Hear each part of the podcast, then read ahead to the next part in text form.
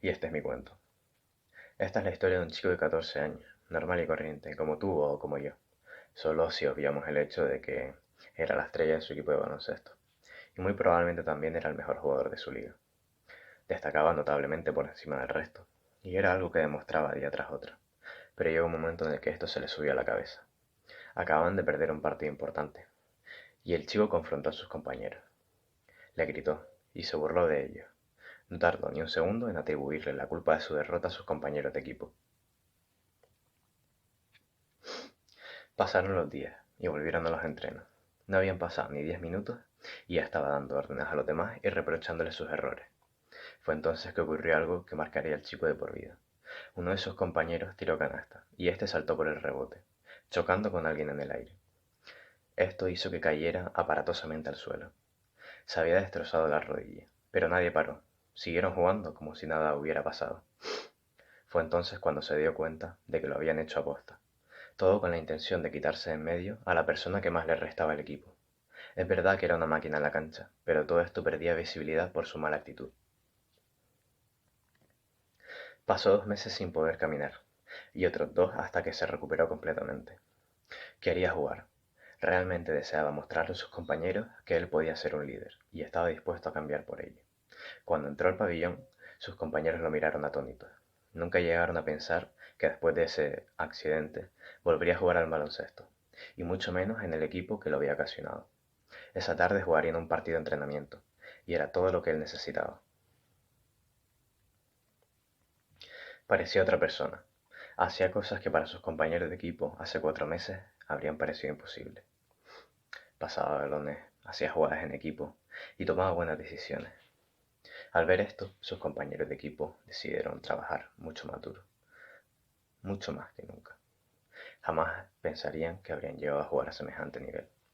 Era obvio que había dejado su egoísmo atrás y que había crecido no solo como jugador, sino como persona. Esa temporada quedaron primeros de la clasificación, y la misma tarde que se lo dijeron, se presentaron todos en casa de nuestro protagonista. Pidieron perdón Estaban realmente arrepentidos por lo que habían hecho. Desde esa tarde dejaron de ser un equipo. Eran mucho más que eso, o eso pensaba nuestro protagonista. Les dijo, ahora somos familia. Y esa es la historia de nuestro amigo y su equipo de baloncesto tan peculiar y bueno, hasta ahí llega.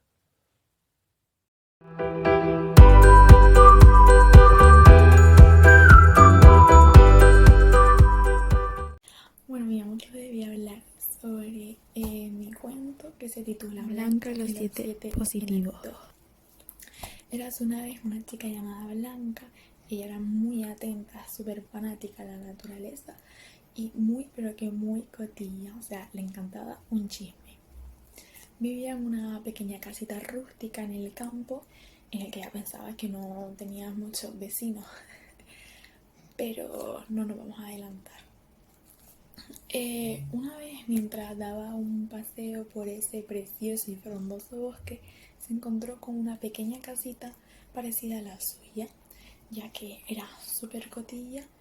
Quiso entrar mientras avanzaba hacia la puerta, empezó a recordar todo lo que había visto la noche pasada mientras cenaba un panzón de leche calentita con chocolate en su casa como era de costumbre, ella cenaba viendo la tele, pero a esas horas no encontraba nada interesante, así que se decidió a poner las noticias.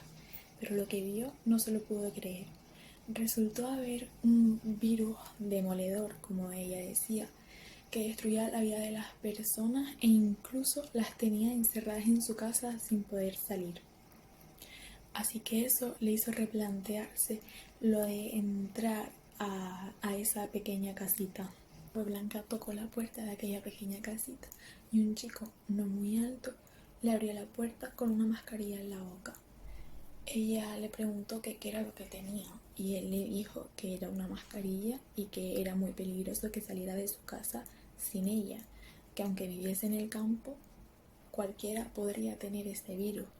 Además, era muy peligroso que estuviera allí sin mascarilla ya que él y las seis personas que estaban dentro de esa casa tenían el tan escuchado y odiado eh, virus llamado COVID-19.